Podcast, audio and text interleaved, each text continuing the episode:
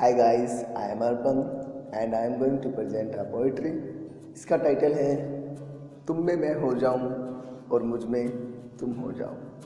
But poetry start करने से पहले let me tell you something about me so I love the beauty of nature जो nature की beauty होती है उसमें दिल को एक अलग ही सुकून मिलता है। और मैं ना अकेले ही घूमने निकल पड़ता हूँ।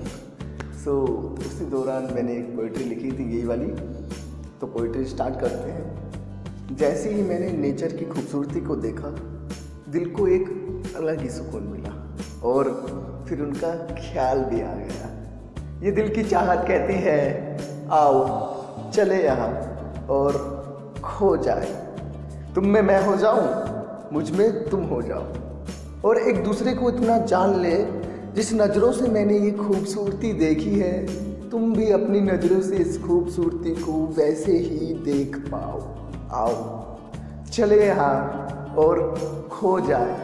तुम में मैं हो जाऊँ और मुझमें तुम हो जाओ। Thank you guys